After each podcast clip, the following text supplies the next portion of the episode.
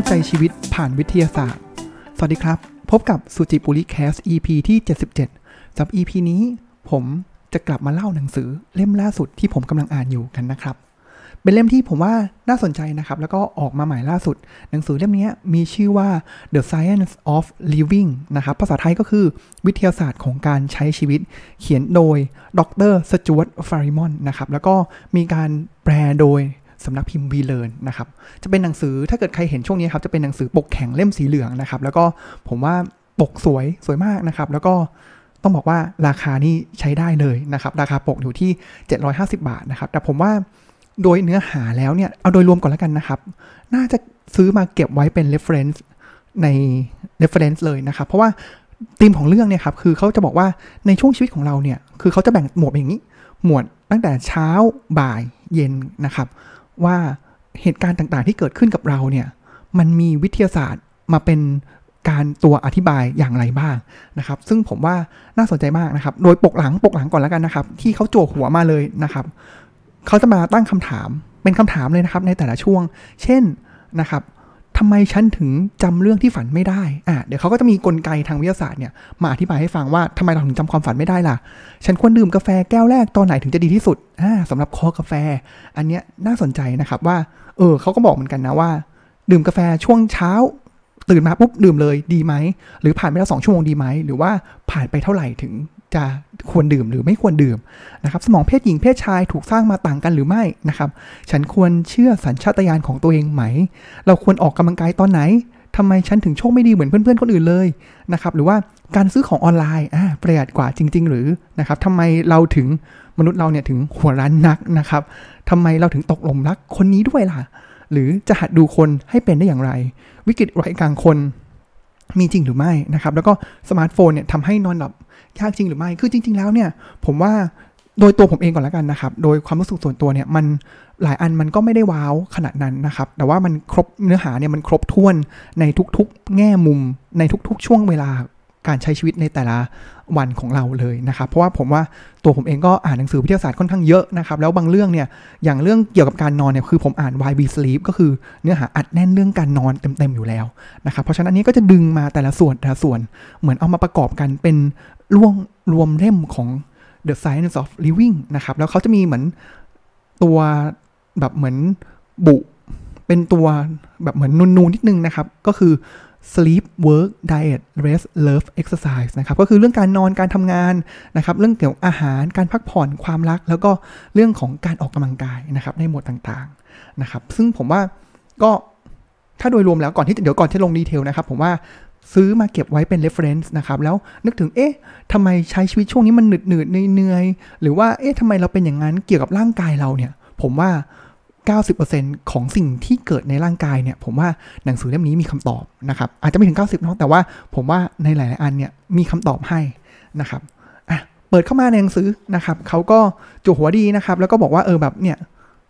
ก็ทุกอย่างเลยมันสามารถ สิ่งที่เกิดขึ้นเนี่ยมันสามารถอธิบายได้ด้วยวิทยาศาสตร์นะครับ แล้วเขาแบ่งเป็นหมวดเช้าบ่ายเย็นนะครับ แล้วก็มีกลางคืนนะครับ กลางคืนเนี่ยแน่นอนครับ เรื่องที่ผมว่าหลาย ๆ คนสนใจนะครับ ก็จะเป็นเรื่องของอะช่วงเวลาที่เหมาะกับการมีเซ็กซ์มีจริงหรือไม่นะครับอ่าอะไรอย่างนี้เป็นต้นนะครับอ่าก็อืมก็เห็นไหมมันมันมีครบทุกด้านเลยนะครับ เดี๋ยวมาเจาะดูดีกว่าครับว่า เออ อันไหนที่เป็นคำถามที่น่าสนใจที่ผมอยากจะนำมาเล่าสู่กันฟังในพอดแคสต์เพื่อเป็นน้ำจิ้มนะครับ ผมว่าเล่มนี้น่าจะเก็บไว้เป็น reference ที่บ้านนะครับมาดูที่อันแรกเลยคำถามแรกที่น่าสนใจครับ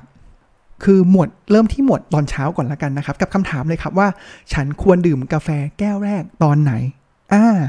ลองนึกดูนะครับ ลองเปรียบเทียบดูนะครับว่าเพื่อนเพื่อนผู้ฟังเนี่ยดื่มกาแฟแก้วแรกตอนไหนนะครับ หนังสือบอกงี้ครับ หนังสือเนี่ยเขาผมว่าอันนึงเลยที่ นอกจากทำดีไซน์ดีแล้วเนี่ยครับเขาจะมีกราฟิกต่างๆ ขึ้นมาแล้วผมว่ามันน่าอ่านแล้วทำให้เข้าใจง่ายมากนะครับเขาบอกงี้เขาบอกว่าตอนที่เราตื่นนอนอยู่เนี่ยครับตอนเราตื่นเนาะมันจะมีฮอร์โมนตัวหนึ่งขึ้นมาครับคือฮอร์โมนคอร์ติซอลอ่าฮอร์โมนคอร์ติซอลเนี่ยคือมันจะเป็นเรื่องของฮอร์โมนความเครียดนะครับแต่ว่าการทำงานมันก็คือทำให้เราเนี่ยตื่นตัวฮอร์โมนเนี้ยมันจะหลั่งขึ้นมาเลยชูตขึ้นมาเลยนะครับสองชั่วโมงแรก เพราะฉะนั้นแล้วเนี่ยเขาบอกงี้เขาบอกว่าถ้าเราไปดื่มกาแฟตอนเนี้ย ไม่มีประโยชน์เลยนะครับสองชั่วโมงแรกเนี่ยไม่มีประโยชน์เลยนะครับ เพราะว่ามันไปซ้ำซ้อนกับตัวคอร์ติซอลนะครับ แล้วพอลากาแฟเนี่ยมันหน้าที่ของกาแฟมันทำอะไรครับคาเฟอีนเนี่ยมันไปหยุดยั้งการทำงานของฮอร์โมนที่ทำให้เราง่วงนะครับ ก็คือฮอร์โมนที่ชื่อว่าอะดีโนซีนนะครับอะดีโนซีนเนี่ยพอเรา มันเหมือนเป็นความล้าสะสมไปเรื่อยๆนะครับ เพราะฉะนั้นแล้วเนี่ยมันสะสมไปเรื่อยๆใช่ไหมครับ สิ่งที่เขาบอกคือตัวเนี้ยมันควรที่จะ กาแฟเราควรจะดื่ม 2-4ถึงชั่วโมงหลังจากที่เราตื่นนะครับ เพราะว่าถ้าเกิดเราไปดื่มไกลๆกว่านี้เนี่ย เดี๋ยวกลายเป็นว่ากว่ามันจะออกฤทธิ์เพราะว่าคาเฟอีนเนี่ยมันก็จะมีค่าครึ่งชีวิตของมันกว่ามันจะสลายออกไปจากร่างกายหมด ขับออกหมดเนี่ยมันก็จะมีผลต่อการนอนของเราในกลางคืนได้นะครับ เพราะฉะนั้นของคำตอบของนี้ก็คือ2ถึง4ชั่วโมงหลังจากตื่นนะครับ แล้วตัวที่เขาอธิบายก็คือเรื่องของ cycle ฮอร์โมนคอร์ติซอลอะดีโนซีนนะครับ อันนี้นะครับ ง่ายๆ simple มากเลยครับ ที่เขานำมาอธิบายให้ฟังนะครับ ลองไปต่อคำถามอื่นครับ ว่าด้วยเรื่องของการอาบน้ำดีกว่านะครับ ว่าอาบน้ำหรือแช่น้ำเวลาไหนดีที่สุดนะครับ หรือว่าอาบมันจะมีประเด็นเรื่องอาบน้ำเย็นอาบน้ำอุ่นอย่างไรดีนะครับ สรุปอย่างนี้เลยครับเขาบอกงี้เขาบอกว่าอาบน้ำเย็นเนี่ยควรอาบตอนเช้านะครับ เพื่อกระตุ้นให้ร่างกายและจิตใจเราเนี่ยตื่นตัวนะครับ ส่วนน้ำอุ่นน้ำอุ่นกับ การแช่น้ำอุ่นเนี่ยครับมันมันคือเรื่องของช่วยในเรื่องของการผ่อนคลายนะครับ เพราะฉะนั้นควรอาบน้ำอุ่นหรือว่าแช่น้ำอุ่นเนี่ยก่อนนอนนะครับ และอีกอันนึงเลยคือบางคนเนี่ยโอ้โหอาบน้ำแบบเช้ากลางวันเย็นเลยเนี่ยเขาบอกว่าเขาไม่แนะนำนะครับ เพราะว่าการทำเช่นนั้นแล้วเนี่ยมันจะทำให้ปกติแล้วเนี่ยร่างกายเนี่ยจะมีเหมือนมี สารนะครับที่หลั่งออกมาเหมือนเป็นน้ำมันนะครับมาเคลือบผิวเอาไว้นะครับแล้วนี้มันมีประโยชน์ต่อร่างกายเรานะครับ อันนี้มันจะทำให้สารเหล่านี้ถูกชำระล้างออกไปนะครับ เพราะฉะนั้นเช้าเย็นเนี่ยสองครั้งเนี่ยก็เพียงพอแล้วนะครับคำถามต่อมานะครับเรื่องต่อของการแต่งตัวนะครับว่าอากาศหนาวเนี่ยเราควรที่จะใส่เสื้อหลาย ๆ ชั้นนะครับ หรือว่าใส่แบบตัวหนาตัวเดียวไปเลยนะครับอ่าอันนี้ผมว่าน่าสนใจนะครับ วิทยาศาสตร์ของอันนี้ก็คือว่าจริง ๆ แล้วเนี่ย เขาบอกว่าควรที่จะใส่หลายชั้นนะครับ โดยที่ชั้นแรกเนี่ยควร คือหลักการของเราเนี่ยคือร่างกายเราเนี่ยจะปล่อยความร้อนมาตลอดเวลานะครับ เราร่างกายเหมือนเราเป็นแบบเครื่องผลิตความร้อนนะครับ เพราะฉะนั้นแล้วเนี่ยสิ่งสำคัญเลยก็คือว่าความร้อนที่ร่างกายเราผลิตออกมาเนี่ยครับ มันควรต้องถูกกักเก็บเอาไว้ไม่ใช่ให้ถูกอากาศเย็นเนี่ย เอามันดูดพลังงานความร้อนออกไปนะครับเพราะฉะนั้นพอเรามีเลเยอร์แรกเสื้อชั้นแรกนะครับแล้วพอเวลาเราใส่เสื้อชั้นที่2นะครับช่องว่างระหว่างชั้นแรกกับชั้นที่ 2 ที่มันเป็นอากาศตรงนั้นแหละครับอันนั้นแหละมันทำหน้าที่เป็นฉนวนกันความร้อนอากาศเป็นฉนวนกันความร้อนอย่างดีนะครับที่จะเหมือนไม่ให้กักเก็บความร้อนไว้ในร่างกาย แล้วยิ่งเรามีชั้นต่อไปชั้นต่อไป ช่องว่างระหว่างเสื้อแต่ละชั้น อันนั้นแหละครับที่จะเป็นอันที่ทำให้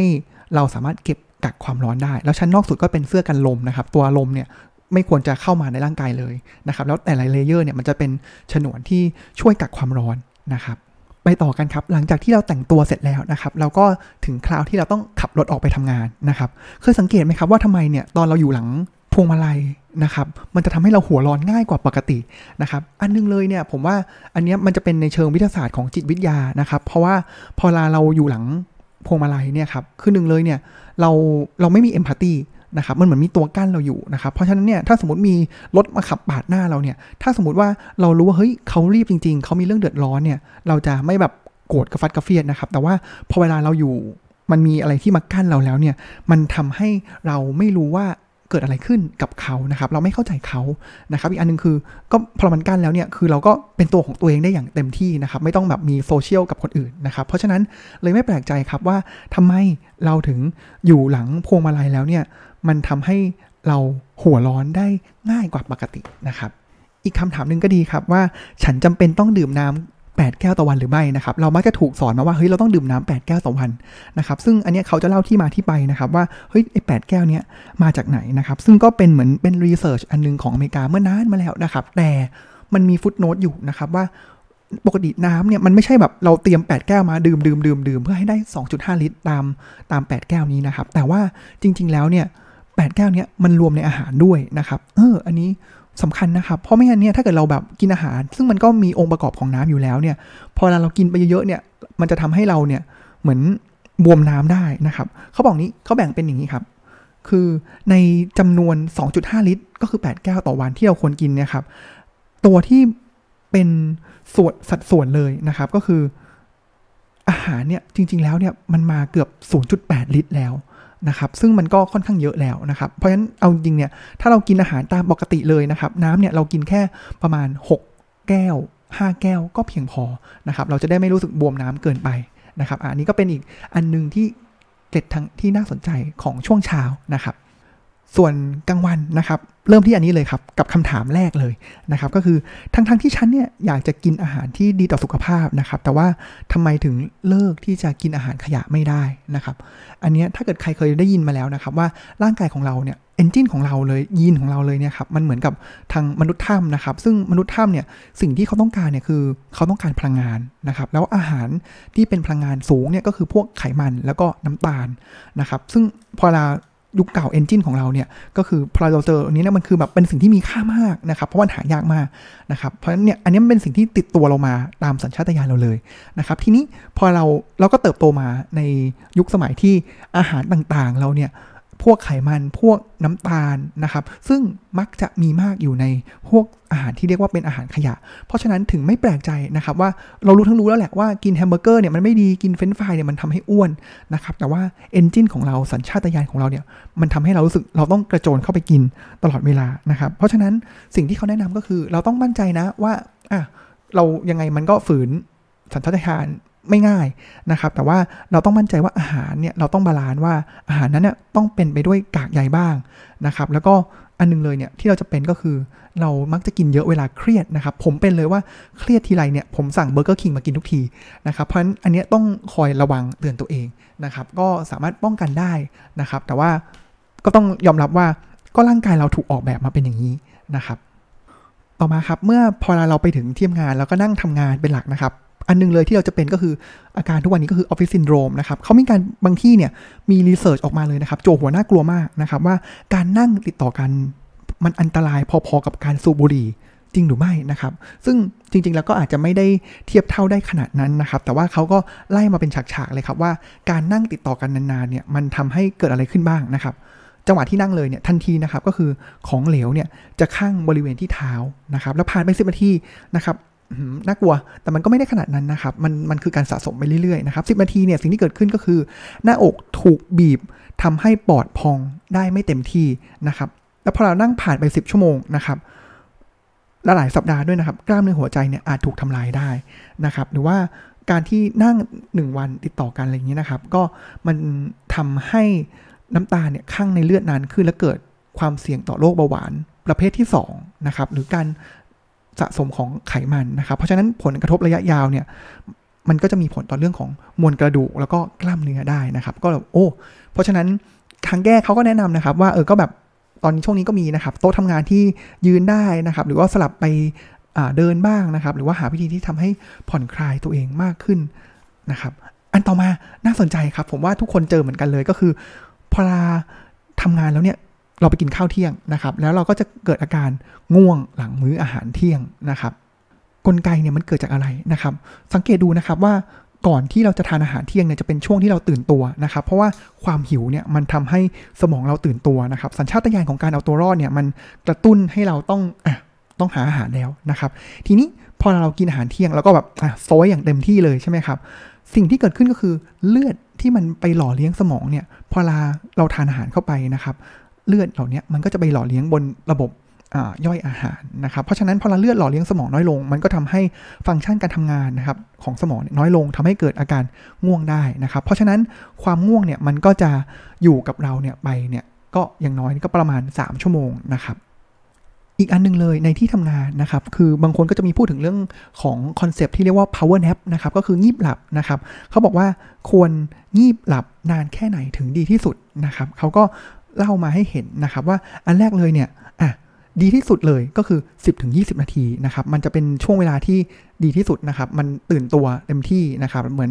ช่วยยกระดับพลังงานและอารมณ์เรานะครับแต่ถ้าเกิด 4 ตัวเนี่ยมันเหมือนแบบยังไม่ทันหลับเลยยังไม่ทันได้งีบเลยนะครับแต่ว่าบางคนหลับไปถึงแบบ 60 นาทีเลยนะครับอันนี้เนี่ยไม่ได้เลยนะครับเพราะว่าอะไรครับเพราะว่ามันมันทำให้เราหลับลึกแล้วนะครับแล้วก็มันมันทำให้จริง ๆแล้วเนี่ย มันยังไม่ครบรอบของการนอนของเรานะครับในเมื่อเราลงไปถึงหลับลึกแล้วเนี่ยมันไม่ครบรอบ เพราะฉะนั้นเราตื่นมาเนี่ยงัวงเงียแน่นอนนะครับเคยเป็นแม้ว่าจริงๆ เราอาจจะไม่ใช่แค่ตอนเที่ยงนะครับหรือว่าแค่ไซเคิลการนอนของเราตอนเช้านะครับบางครั้งเนี่ยเรานอน 6 ชั่วโมง ตื่นมาเนี่ยสดชื่นกว่าตื่นการนอน 7 ชั่วโมงเสียด้วยซ้ำนะครับมันก็เพราะว่ามันจะมีไซเคิลนะครับเพราะฉะนั้นถ้าเลยนอนกลางวัน เกิน 60 นาทีเนี่ยก็ไปที่ 90 นาที มันก็จะครบไซเคิลพอดี อันนี้ตื่นมาก็จะดีที่สุดแต่ว่าจะหางานที่ไหนนะได้นะครับที่จะทำให้เราสามารถนอนกลางวันได้ 3 1 ชั่วโมง 30 นาทีก็ค่อนข้างยากอยู่เหมือนกันนะครับ อีกอันนึงกระโดดข้ามไปหน่อยนะครับ ก็คือเป็นเกี่ยวกับคำถามเกี่ยวกับเด็ก ๆนะครับ ว่าเออทำไมเด็กๆเนี่ยวัยรุ่นนะครับทำไมถึงเหมือนกับแบบอารมณ์แปรปรวนเหลือเกินนะครับ อันนึงเลยเนี่ยต้องบอกว่า สิ่งที่หนังสือเล่มนี้บอกครับว่าสาเหตุเลยก็คือว่ามันจะมีเยื่อหุ้มสมองตัวหนึ่งนะครับ ก็คือเขาเรียกว่าเป็นเยื่อไมอิลินนะครับที่มันจะแบบเติบโตแล้วก็เกิดในสมองของวัยรุ่นมากนะครับ มันเหมือนเป็นการอัปเกรดแบนด์วิดต์ของความสามารถในการประมวลผลของเขานะครับ ซึ่งทำให้สมองของเขาในหนังสือบอกนะครับว่าทำให้เด็กเนี่ยวัยรุ่นเนี่ยมีความสามารถในการมีความเร็ว ในการประมวลผลสิ่งต่างๆเนี่ยมากขึ้นกว่าเดิม 3,000 เท่า เพราะฉะนั้นแล้วเนี่ยเขาจะเซนซิทีฟกับเรื่องต่างๆ มากนะครับ เพราะนั้นเด็กเนี่ยพอลาแบบเขาเซนซิทีฟตัวรับเซนตัวรับแบบสัญญาณเนี่ยเขาเซนซิทีฟมากขึ้น แต่ว่าเออเขายังเด็กอยู่อะเขาเพิ่ง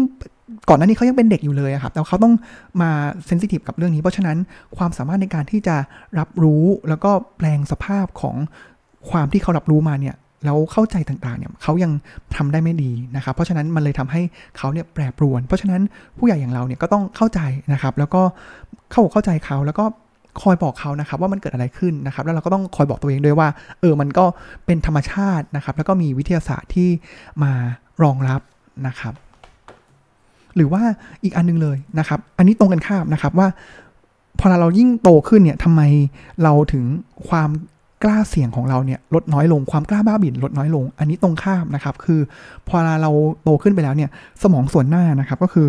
prefrontal cortex นะครับก็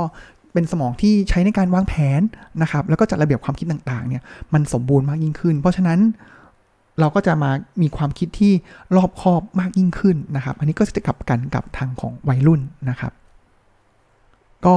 ผมว่าก็ พอเป็นน้ำจิ้มนะครับ วันนี้สงสัยอาจจะต้องต่อในตอนหน้านะครับ แล้วก็ part หลังของช่วงบ่ายเนี่ยที่เป็นหนังสือ part สองนะครับก็คือตอนบ่ายก็จะมีเรื่องของความทรงจำนะครับ ว่ากับคำถามที่เขาถามว่าทำไมเหตุการณ์ที่ผ่านไปนานแล้วเนี่ยมันถึงเหมือนแบบเพิ่งเกิดขึ้นนะครับ หรือว่าทำไมความจำในวัยเด็กของเราเลือนรางนะครับ หรือว่าเรื่องของเหตุการณ์เดจาวูนะครับหรือว่าเหตุการณ์ของเออลืมว่าความจำแบบ ความจำระยะสั้นนะครับว่าเอ๊ะทำไมบางครั้งฉันถึงลืมว่าตัวเองเนี่ยเข้าไปทำอะไรในห้องนะครับ อันนี้ก็ตลกตลกนะครับ แล้วก็เออแต่มันมีมันจะมีพูดถึงเรื่องของความทรงจำระยะสั้นกลางยาวนะครับ แล้วมันก็ความทรงจำเนี่ยจริง ๆ แล้วโดยหลักการเลยเนี่ยมันมันไม่ได้ perfectนะครับก็คือมันมันจะมีสมองส่วนต่างๆนะครับฮิปโปแคมปัสที่เป็นเก็บความทรงจำระยะยาวนะครับ แต่ว่าบางครั้งเนี่ยความทรงจำถ้าเราไม่ได้ดึงมันมาใช้เนี่ย มันก็จะถูกลืมเลือนไปบ้างนะครับ หรือบางครั้งเนี่ยมันเหมือนเป็นการ save ทับนะครับ เหมือนแผ่น floppy disk อย่างเงี้ยครับแล้วมีการ save ทับ แต่ว่ามันไม่ใช่แบบ save ทับแล้วมันเป๊ะนะครับ ของเดิมมันก็ยังอยู่ บางครั้งเนี่ยไอของใหม่ที่เข้าไปเนี่ยมันก็กลมกลืนกัน เคยเป็นไหมครับ ผมว่าอันเนี้ยน่าจะเคยเป็นนะครับว่า เอ๊ะความเราไปผมคุยกับแม่ผมอย่างเงี้ยครับ แล้วเหตุการณ์ที่ผมแม่ผมเล่าอะ เฮ้ย ไม่ใช่ อันนั้นอะผมเคยเล่าให้แม่ผมฟังนะ แต่ว่าเขาก็จะไป mix กับความทรงจำของเขาเองนะครับเนี่ยมันก็จะเป็น mix กันไป mix กันมาอย่างนี้อยู่นะครับ ซึ่งผมว่าถ้าเรื่องความทรงจำหนังสือ Remember เนี่ยดีมากเลยนะครับ ผมว่าอันนี้เดี๋ยวไว้มีโอกาสจะมาเล่าในครั้งหน้านะครับสำหรับวันนี้ก็ขอขอบคุณที่ติดตามรับฟังใน part แรกของหนังสือ The Science of Living นะครับ จริง ๆ แล้วในอีก 2 part หลังเนี่ย ยังมีคำถามที่น่าสนใจอีกมากมายเลยนะครับ ก็ติดตามกันได้ใน EP ถัดไปนะครับสำหรับวันนี้ก็ขอกล่าวคำว่า สวัสดีครับ